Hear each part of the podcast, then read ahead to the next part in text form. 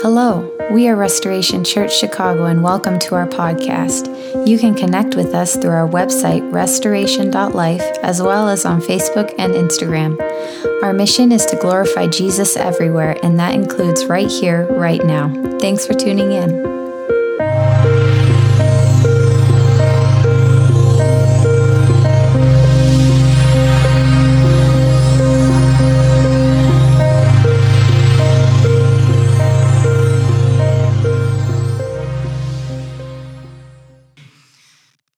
Will try to cover the first half of chapter 5 this morning.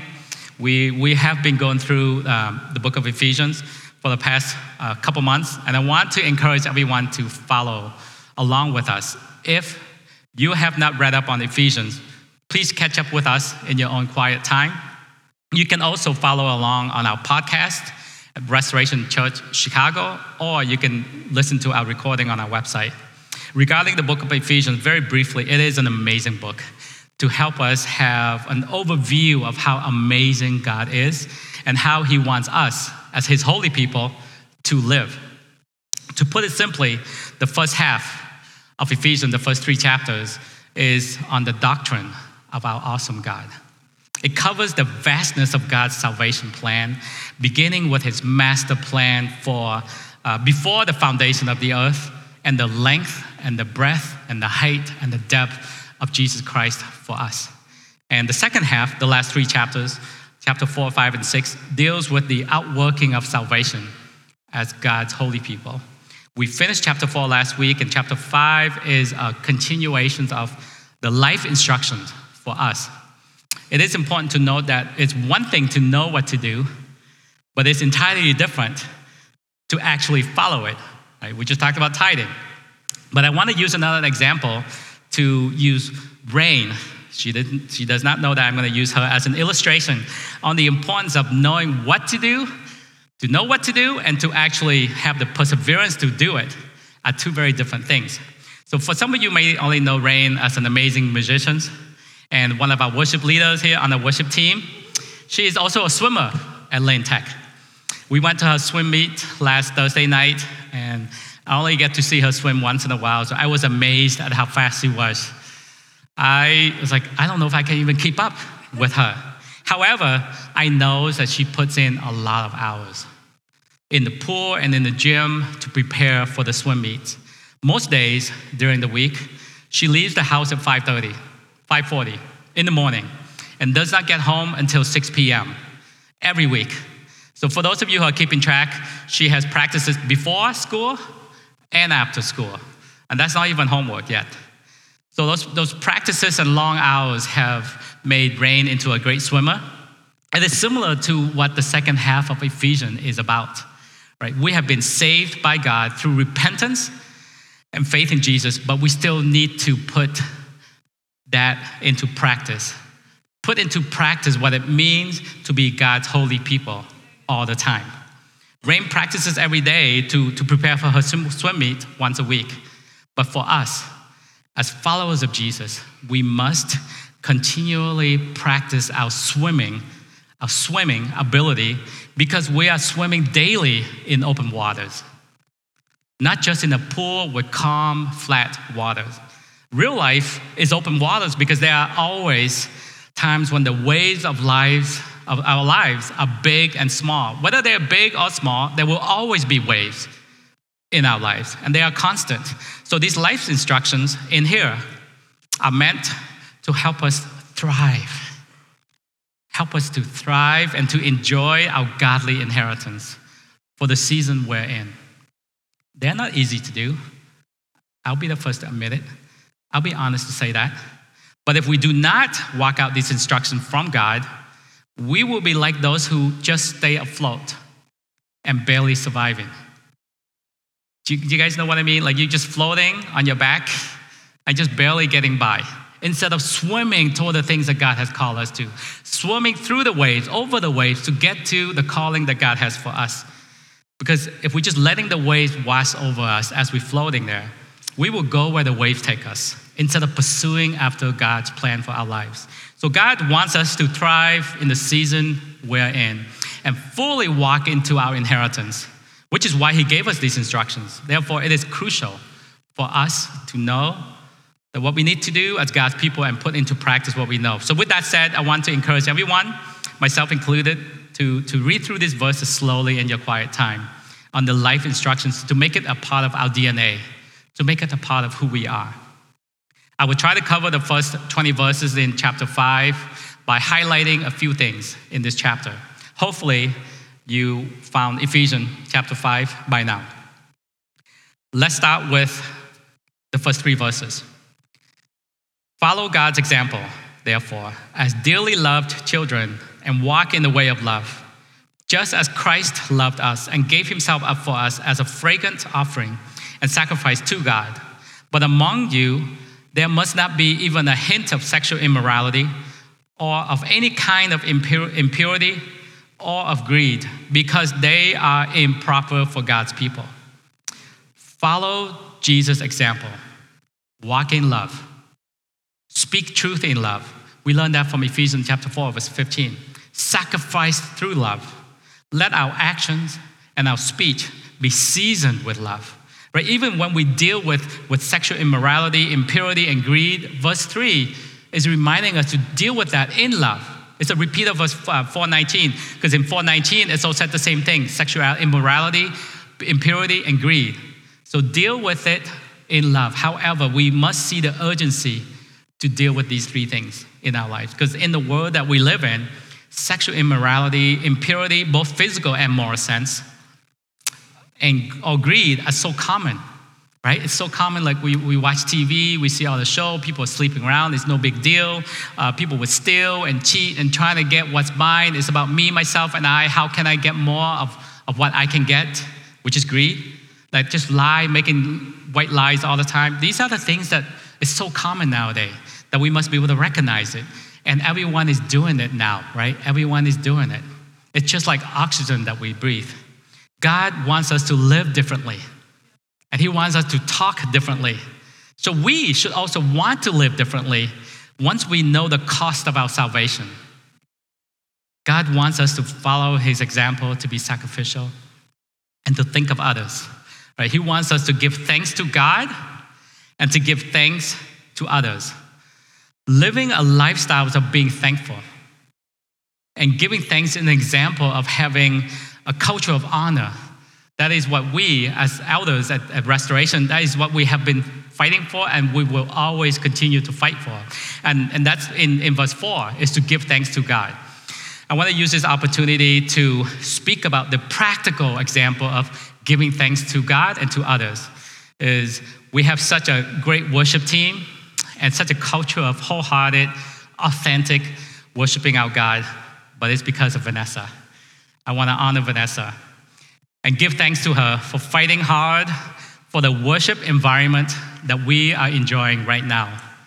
Because from day one, when we first met in our living room, for those who were there, she had not and would not accept mediocrity in terms of preparation for God, or in terms of the heart of worship, is to bring our best. She never once accepted that. For anyone on the team, for those of you who may have gotten a little talking to by Vanessa, it is because of her desire to bring our best to serve our mighty God, both in our skill and in our heart for worship. She expected that, which is what we expected, that is what we wanted to see, even though we have no trained musicians. And we expected that even of our kids, for those of you who've seen our kids, is we want them, us to come and be prepared and serve our mighty God and, and worship Him. And we are where we are right now is because Vanessa had fought so hard for that. And I want to thank you, Vanessa. She is instrumental in creating a culture of excellence and a wholehearted worship on our worship team. We are enjoying the fruit of that now the, because of her faithfulness, right? Because of her perseverance and her insistence on the worship team to bring the best when it comes to worshiping our God. So that is an example of us living out a culture of honor, to be thankful for those who have came before us. And we are enjoying the fruit of the ones who have paid the price. And thank you, Vanessa. Um, okay, we can move on. Move on to, to verse 5. So, verse 5, um, verse 5 touch on the inheritance, on the inheritance in the kingdom of Christ, which is right now. The kingdom of Christ, the inheritance in the kingdom of Christ is right now. And the inheritance in the kingdom of God is the inheritance that we will get for eternity. For eternity. So if we commit these acts, sexual immorality, impurity, and greed, we want, we will not be able to enjoy the current inheritance and the inheritance in God's kingdom in eternity. Very briefly on godly inheritance. So, inheritance in the present is obedience in this life leads us to have more of His presence in our lives as we walk into the life and the calling that God has planned for us before creation. We know that from Ephesians chapter 1, verse 4. God has planned out everything even before creations. So the inheritance is a, uh, our obedience to walk into the God, what God has planned for us. So there, when we walk into what God has called, has planned for us, our inheritance is provision by God, protection by God, and promotion. Promotion is from the standpoint that we are able to have more impact, more influence to the people around us, and to share more of the things that God has poured into us to those around us. So we will have more to give to others as an, inherit- as an inheritance to those around us. So, in the culture that we live in, inheritance is to receive, right? To receive from others. As in, I get an inheritance from my rich uncle, which I don't, by the way. I'm just using that as an example. Or my rich grandma. So, inheritance is usually a wealth of property that we receive from someone else. In the kingdom of God, inheritance is how much do we have from God to give to others. And it's more than just wealth. Sometimes it is wealth, but it's so much more than wealth. It's what God has poured into us that we can give to others around us. Like as we walk closely, faithfully, and obedient with God, we will have more of the following to give to others around us. As in, understand truly what is the gift of salvation, and we can share that with others. That is part of our inheritance when someone else receives salvation. Or thankfulness. Right? We're thankful for our God, and we teach thankfulness to our kids, to the people around us. Gratefulness, a spiritual joy. You know, we can help others learn how to live more with faith because as we're faithfully following Jesus, others will catch the faith that we have, and hopefully we can deposit that to them, to those around us. Generosity. Generosity is as we're blessed by God, we can use our generosity to bless others, or um, put that's the inheritance that we can give to others, or uh, with our provision, godly wisdom. As we obey and follow Jesus, and listen to the things that He has for us and allow the Holy Spirit to speak to us, we will gain godly wisdom. And then we can pour that out and give godly wisdom, godly advice to those around us. And in terms of healings, miracles, and freedom from generational sin. So, godly inheritance is what we get from Jesus, and then we can pour it out to those around us. And as for in eternity, an inheritance in eternity, there's a crown of righteousness waiting for us. We see that from 2 Timothy chapter 4, verse 7 and 8. I have fought the good fight. I have finished the race. I have kept the faith. Now there is in store for me the crown of righteousness, which the Lord, the righteous judge, will award to me on that day. And not only to me, but also to all who have longed for his appearing. It's a crown of righteousness waiting for us. Right? Also, again, in, in 1 Corinthians 9 25, everyone who competes in the games go into strict training. They do it to get a crown that will not last, but we do it to get a crown that will last forever. And also Matthew 25, right? We want to be able to get to the place where Jesus, when we come face to face with him, for him to say, Well done. Well done, my good and faithful servant. That is the inheritance waiting for us in heaven. So that's like those are the two godly inheritance that we want to think about always. We are getting the inheritance right now. Is when we walk with God, all that we receive from Him, we can use that to share with others, to help others grow and learn more about who Jesus is. And also, there's an inheritance in eternity waiting for us. And verse six, if we move on to verse six, verse six is about don't believe in people who talk a big game, empty words. I think if you're here for any amount of, time, you have heard me say this all the time, right? Talk is cheap. It's the same thing. Empty words. Talk is cheap. Whether it is the people out there or Christians or followers of Jesus, talk is cheap. It's their action and how they live according to the truth in Jesus. We see that from uh, Ephesians chapter 4, verse 21. That is what we should look for.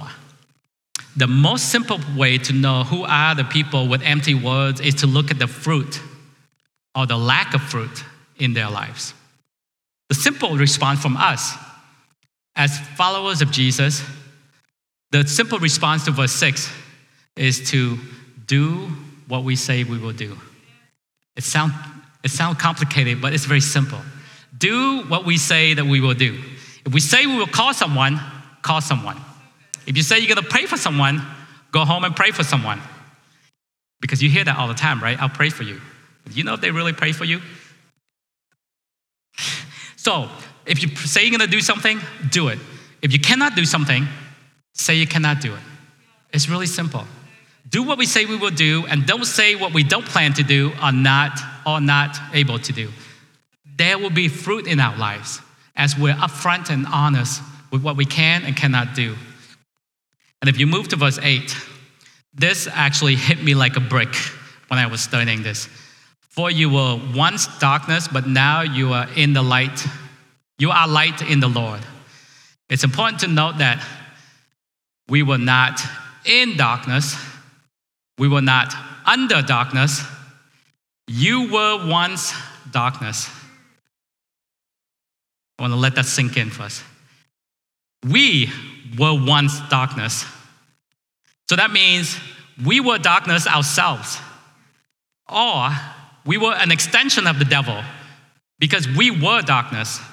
So this is why it is challenging, or if I can say, impossible for us to avoid sexual immorality, impurity, or greed on our own through our own efforts because we were darkness. Those three things were as much a part of our DNA. We cannot get rid of, of what made us who we were without Jesus. We must rely on the Spirit of God because we were once darkness. We were not under darkness, we were not in darkness, we were once darkness. It was within us. That's amazing, isn't it? It's just like hit me like a brick. Oh man, I am so more appreciative of the Holy Spirit now than ever before. We must rely on the Spirit of God to transform ourselves from the inside out. This is called the process of sanctifications. I don't use that term a lot because it just sounds a little bit too uppity. But that's what it means when you hear the term sanctification, to be transformed slowly more and more into the image of God. And it can only be done supernaturally through the Spirit of God.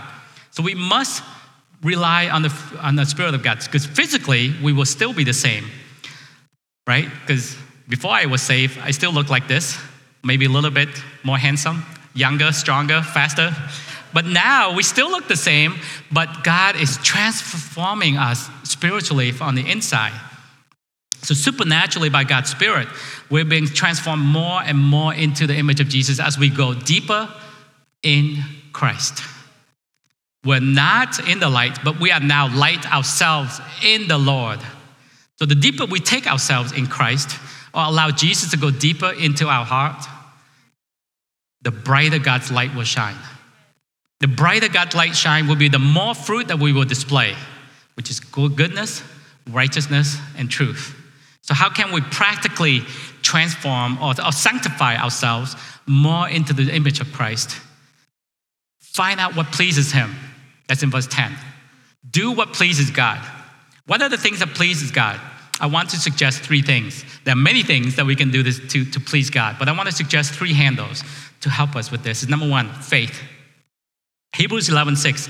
It is impossible to please God without faith. Grow in our faith in Jesus. Trust in Jesus. Trust that He is good, that He wants good things for us, and He has amazing plan for us. Secondly, is spiritual mindedness in Romans chapter 8. Grow in our awareness of the Holy Spirit so He can lead us and transform us and guide us and steer us and point us to where we need to go. And number three, which we talked about this all the time, is obedience. 1 Samuel 15 22 and Hebrews 13 21 is to doing his will. Being obedient is yes. If God, if this is what you want me to do, this is what I'm gonna do. If this is what you do not want me to do, I will not do this. I will be steadfast and be obedient to you and you alone. So doing these three things will please God. So as we move to verse 13 and 14, it tells us to not live compartmentalized life. But everything, but everything exposed by the light becomes visible, and everything that is illuminated becomes a light. This is why it is said, Wake up, sleeper, rise from the dead, and Christ will shine on you. So let the light of Christ shine in all the different areas of our lives our work, our personal, our hobbies, our families. Let people know who we are. Let people know what we believe in. Let people know what we will stand for and what we will not stand for in all the different areas. Don't become someone else when we go to our jobs, or go become someone else when we visit our family members, or become someone else when we out, you know, doing our hobby stuff with our friends. Be the same everywhere. Let the light of Christ shine in all the different areas. Because when we are transparent and live a life that is led by His Spirit, live a life that is in Christ, which is a lifestyle displaying the character traits of what? Kindness, compassion, love, righteousness, and truth. His light will shine upon us, within us, and people will be more open to hearing the goodness of Jesus. And we can give them an inheritance of the gift of salvation, of knowing Jesus, set them on a different trajectory, change the future altogether. I want, to, I want to bring this sermon into land by specifically reading verse 15 to 20 together. In verse 15, be very careful in how you live, not as unwise, but as wise, making the most of every opportunity because the days are evil. Therefore, do not be foolish, but understand what the Lord's will is. Do not get drunk on wine, which leads to debauchery. Instead, be filled with the Spirit, speaking to one another with psalms, hymns, and songs from the Spirit. Sing and make music from the heart, from your heart to the Lord. Always give thanks to God, the Father, for everything, in the name of our Lord Jesus Christ so, verse 15 is to, to be wise in making the most of every opportunity. The days are evil. That's pretty strong. Right? The days are evil. So, make every opportunity count. Making the most of every opportunity to learn more about Jesus and to make every opportunity to share the inheritance that is Jesus to those around us, of what we have gained from Jesus, and share that with others. We prepare always, all the time, because the devil does not want us to have our godly inheritance. All the things that I talked about earlier godly wisdom, discernment, miracles, breaking off generational sins. The devil does not want us to do that. So be prepared because the devil hates us. Okay, all right, let's move on. So the way for us to do that is we can discuss this more later on in chapter 6 when we talked about the armor of God. But in verse 17, understanding God's will, do what pleases God. We talked about this, right? Faith, spirit filled life, obedience. And we will know His will for our lives. And if you still don't know, talk to one of the elders. We would love to sit down and pray with you, listen for discernment in terms of the things that God has for you understand God's will for our lives. That will help give us a vision of the direction of a place for us to swim toward in the open waters and not just float around and let the waters take us where it's going to take us. Verse 18 is to be filled with the Holy Spirit. When we are filled with the Holy Spirit, we will be filled with like thankfulness, right? Of gratefulness, of speaking love, speaking truth in love. We will live um, we will talk and live with a culture of honor, with kindness. Think well of each other. Be thankful and have gratitude for all, for our salvations and for God's amazing plan for all of creation, including us, for His amazing plan for us. When we are filled with the Holy Spirit, we will see things differently. When we live according to that, this last passage in Ephesians chapter 5, we will live a life that pleases God. We will exhibit a culture of honor by recognizing and giving thanks, firstly to God, and honoring to those who have poured out the inheritance upon us. Because Vanessa and I, we didn't get to where we are because we were special. It's because there's, we have feasted on the inheritance of others who came before us. They have laid the foundation and we're building upon that foundation. And that's what we need to recognize and honor and be thankful for. So when we're filled with the Holy Spirit, it allows us to see what was done before us and be able to see what is ahead of us so we can continue to build upon that and pull out the inheritance that we have for others so they can raise up and walk into the calling that they have for us. Gratitude, thankfulness, righteousness, truthfulness, these things are counterculture to the world that we live in. But be courageous. Be courageous in exhibiting those character traits daily. Like the illustration that I used for Rain as a swimmer, right?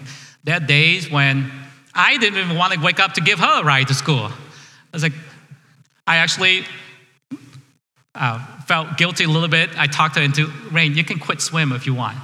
But we have never ever talked to any of our kids about quitting anything. But for Rain, it's like, Rain, you know, if you want to quit swimming, you can. Thankfully, she persevered. And it's the same with us. Persevere, press in, follow the instructions of God.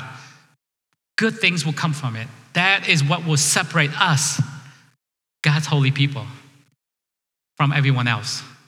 So that is a lifestyle that will please God. That is a lifestyle that, that follow God's example. And that is a lifestyle according to God's will. That is what, what it means to be in Christ when we live according to these instructions, right? When we live according to these instructions, our inheritance will be overflowing and the people around us will benefit greatly. Not to mention the crown of righteousness waiting for us in heaven. That is what my desire for us, for our family, and actually for all of us here at Restoration is when we come face to face with our Lord Jesus, to hear him say, Well done, good and faithful servant. That is what we should always try to strive to. I want to end with the statement from Charles Spurgeon. I just read this this morning. And also another statement that really, it's almost like caffeine to your soul. If your theology does not change your behavior, it will never change your destiny. Charles Spurgeon. Ouch. Right? Our theology needs to change our behavior so that we can go where God has called us to go, just like we're swimming in open waters. Don't just let the waters take us. It will take us wherever it's going to take us. Our destiny has been set out by God. So swim toward it, work toward it, persevere. Don't be like Hue, be like Rain as a swimmer. Persevere, go to practice, make your own lunch. Um, but anyway, she does make her own lunch at night. Uh, I'm actually learning from Rain, and that's why I wanted to use that illustration. But uh, why don't we stand? I'm going to pray for us, and we're going to end this meeting. Thank you, Lord Jesus. Thank you, Lord Jesus, for who you are, God. I thank you for the gift of salvation. But most of all, you don't just bring us into salvation and just leave us alone, but you give us an instruction handbook like what we are going through right now. Thank you for that, Lord Jesus. And I just pray, Holy Spirit, right now that you will come and, and strengthen us. Give us the courage and the persevere to push into the things that you have called us to do. To not be swayed back and forth, not let the open waters and not let the waves push us here and there, but to know where our destination is and to put this instruction to work and be able to pursue and walk into all that you have called us to do and to be. In the name of Jesus, I ask for that. We're so thankful for you, Lord.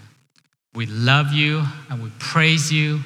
And I just pray that Holy Spirit allow us to live a life that is worthy to be called followers of Jesus. Thank you for setting us apart. Thank you for the amazing inheritance that you want to give us right now and the amazing inheritance that you want to give us in heaven. We love you, we praise you, and we honor you, Jesus. And I praise all these things in your name, God. Amen. Amen. Thanks again for listening. We hope you were encouraged.